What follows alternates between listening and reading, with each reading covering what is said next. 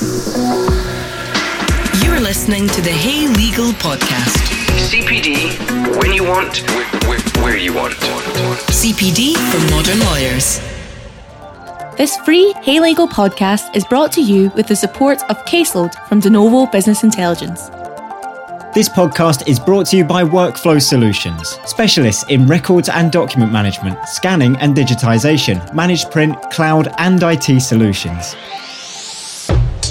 Hi, and welcome back to the Hey Legal podcast. This week we have a very special guest, Philip Rodney, on the show. Philip is a former chairman of Burness Paull, a Times columnist, and provides business strategy and advice through his legal consultancy, Rimalore Consulting. He is in conversation with Ali Thompson of Hey Legal. First, we hear about one of Philip's recent articles in The Times. Apollo 13 shows how to divert a catastrophe when disaster strikes and how it is related to today's crisis.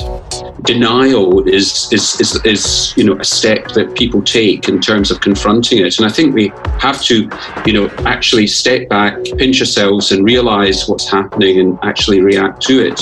Philip also shares some insight into what he believes firms should be doing right now. At a time like this, you should be out there speaking to your clients, reminding them that you're still there, but more importantly, finding out what it is that you could be doing to be helping them over the next, it's not the next six months, it's the next two, three, four, five years. And finally, we hear how Philip believes law firms should be operating to create a positive well-being culture within their firms. I have to say, I get slightly irritated when law firms keep telling me how good they are as people. I mean, that should be a given. You know, it's not something to boast about. It's that's how, how we should operate as human beings. To hear the full interview and all our other CPD classes, please head over to heylegal.co.uk and subscribe. Okay, let's hear the show. Well, Philip, thank you so much for um, coming on to Hey Legal um, and, and, giving us your valuable time and expertise today. Really uh, do very much appreciate it.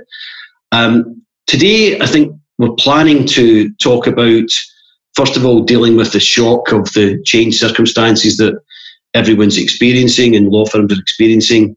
Then we'll look at the practical steps that law firms can take now, and then um, hopefully talk about embracing change and going forward and how businesses might be reimagined potentially as we try to navigate our way over the next few years. So, just as a starting point, you have written in the past about how law firms have been slow to change. Uh, and I wonder if you could just give uh, an insight into why you think that has been the case. Well, well thanks, Ali. It's a, a, pleasure to be participating in this. Um, maybe I could contextualize it. Um, you know, I'm a, a, an unreconstructed um, petrol head, um, and if you look at the Volkswagen Golf, which I think first came along in 1974 and has had eight iterations since then, I think the legal profession has been like that. You know, the, the, the Golf is a very good product and they've evolved it. Um, and I think that the same has happened with the legal profession. And I think there are reasons for it. We've gone through a golden age where I think lawyers are respected and, and well remunerated. Um, but we're about to enter change in the same way as the car industry has entered change, where, where there's a requirement to move from fossil fuels to electrification. And, and in some ways, I see a parallel with what's happening in the legal profession. Yeah. Um, I mean, we're now in a period of obviously remarkable change, which is, has been forced upon uh, law firms. And you wrote an article, uh, for those that don't know, you write uh, weekly in the Times, column in the Scotland section. Uh, I'm an avid reader, I have to say. You uh, I'm, not, and I'm, I'm, not just saying that, but uh, a few weeks ago you wrote an article entitled Apollo 13 shows how to avert a catastrophe when disaster strikes.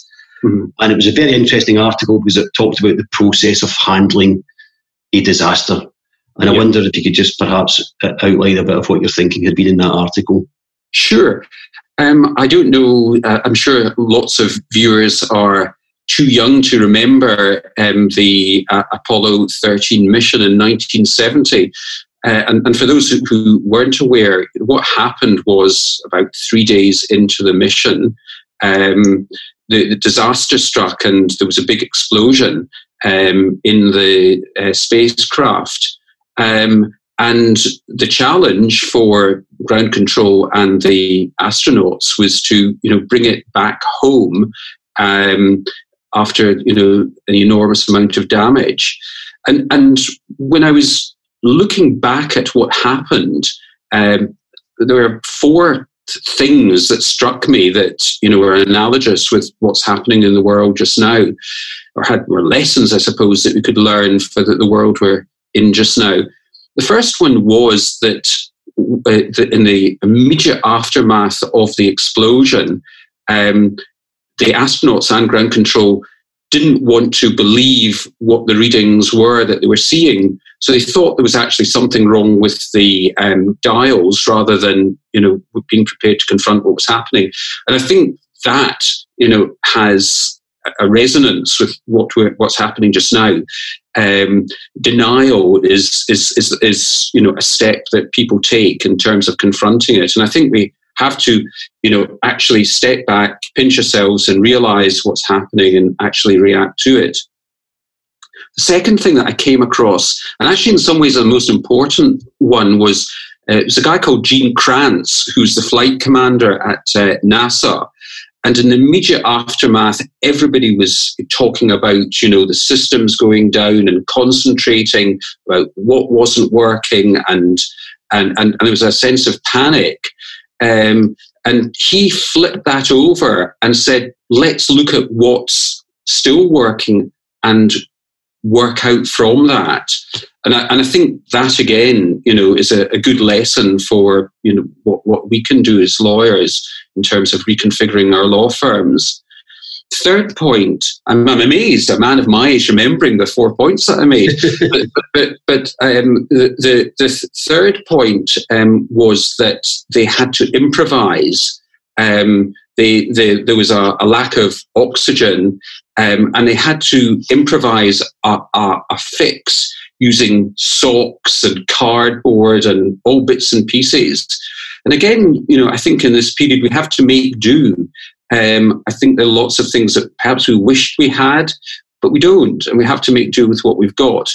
And the fourth lesson that I took out of it was um, about two or three um, hours into the uh, crisis, uh, there was a change of shift, and Gene Kranz was due to um, hand over to a much younger flight controller and it would be very easy for him to say, no, look, I'm the boss, you know, I'm continuing.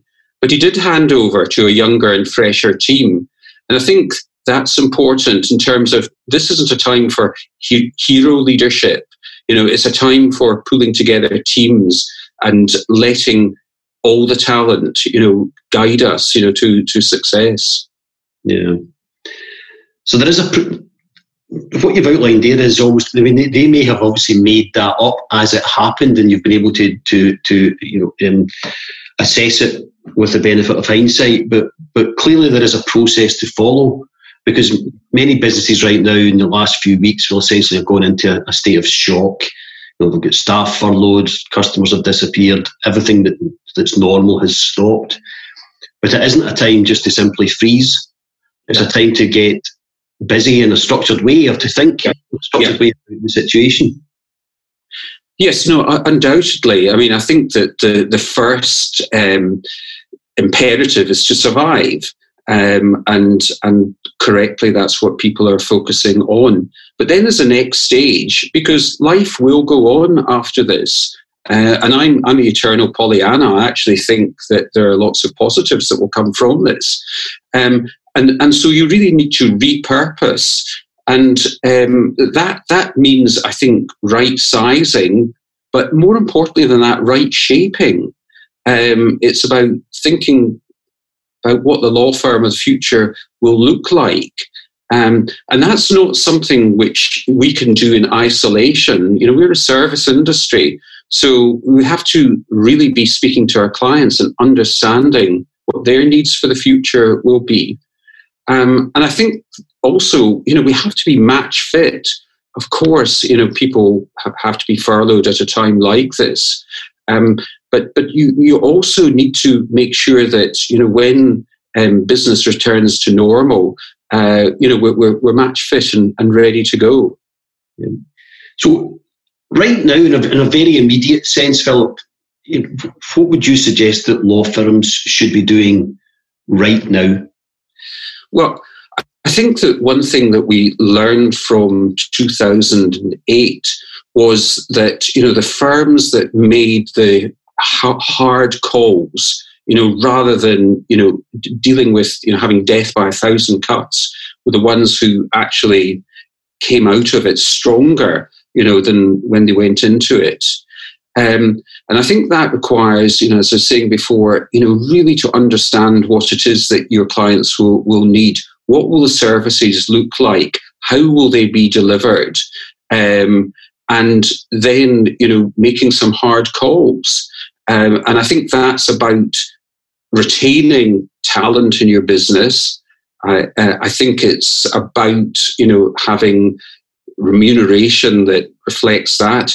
I think it's about thinking of the business as a whole. And there is a tendency for partners to think about partners. It's about thinking about all of your stakeholders.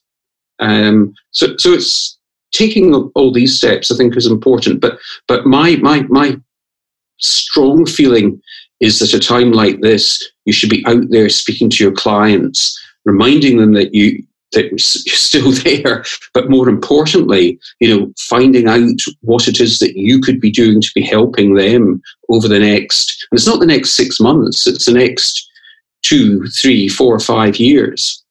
Yeah, it's going to be obviously a radically transformed landscape and different relationships between law firms and their clients, different needs are going to be there and just a new reality, obviously, around what's previously been the financial structure of the way services have been provided that just may no, no longer be viable.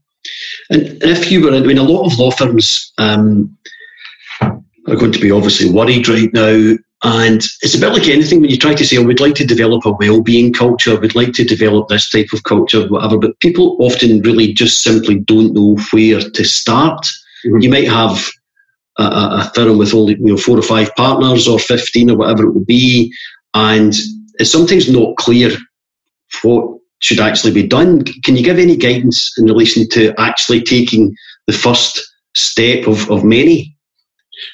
Um, I, I, I, trained in a big firm and then I went to a, a small firm, Alexander Stone and Co., which in turn merged with Burness, um, Lashley Burness Paull.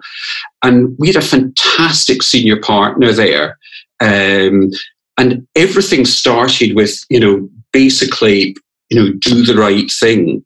Um, and I think if you have a strong moral compass and you keep coming back to it and testing you every action against it, you, you won't go wrong. So I, I, I, I, get, I get, have to say, I get slightly irritated when law firms keep telling me, you know, how good they are as people. I mean, that should be a given. You know, it's not something to boast about. It's uh, that, that that's how, how we should operate as human beings. So, you know, invest in, in, in trying something new. And um, the best piece of advice that I ever received in my life, which is a guy from who's who's my mentor, was that a good leader gets it right seven times out of ten. If you get it right ten times out of ten, you're not trying enough things. Be prepared to try new things, and if you don't work, retreat quickly and with humility. But don't be scared to try new things. So be brave. Be brave. Well, that is a brilliant note upon which to end. Um, thank you so much for your time and uh, wisdom and insight, Philip. Uh, well, I've never been accused of having wisdom before. I'm sure that's not the case. But uh, thank you so much. I'm sure that everyone who listens into this in due course will benefit from it because I think we genuinely are uh, across society, but certainly within the profession, looking at and reimagining everything that we do and trying to work out whether it has uh, a market and a future and how we can do things better. So I'm absolutely sure that this uh, today will have helped that process. So thank you very much for your time. It's a pleasure. All the best. Thank, Thank you very much. Stay safe. Thank you for listening to this Hey Legal podcast. We hope you enjoyed it. To hear the full CPD qualifying content, please visit heylegal.co.uk to subscribe and join our community. Or you could ask your law firm to contact us for a firm wide subscription. Learn more, be more with Hey Legal.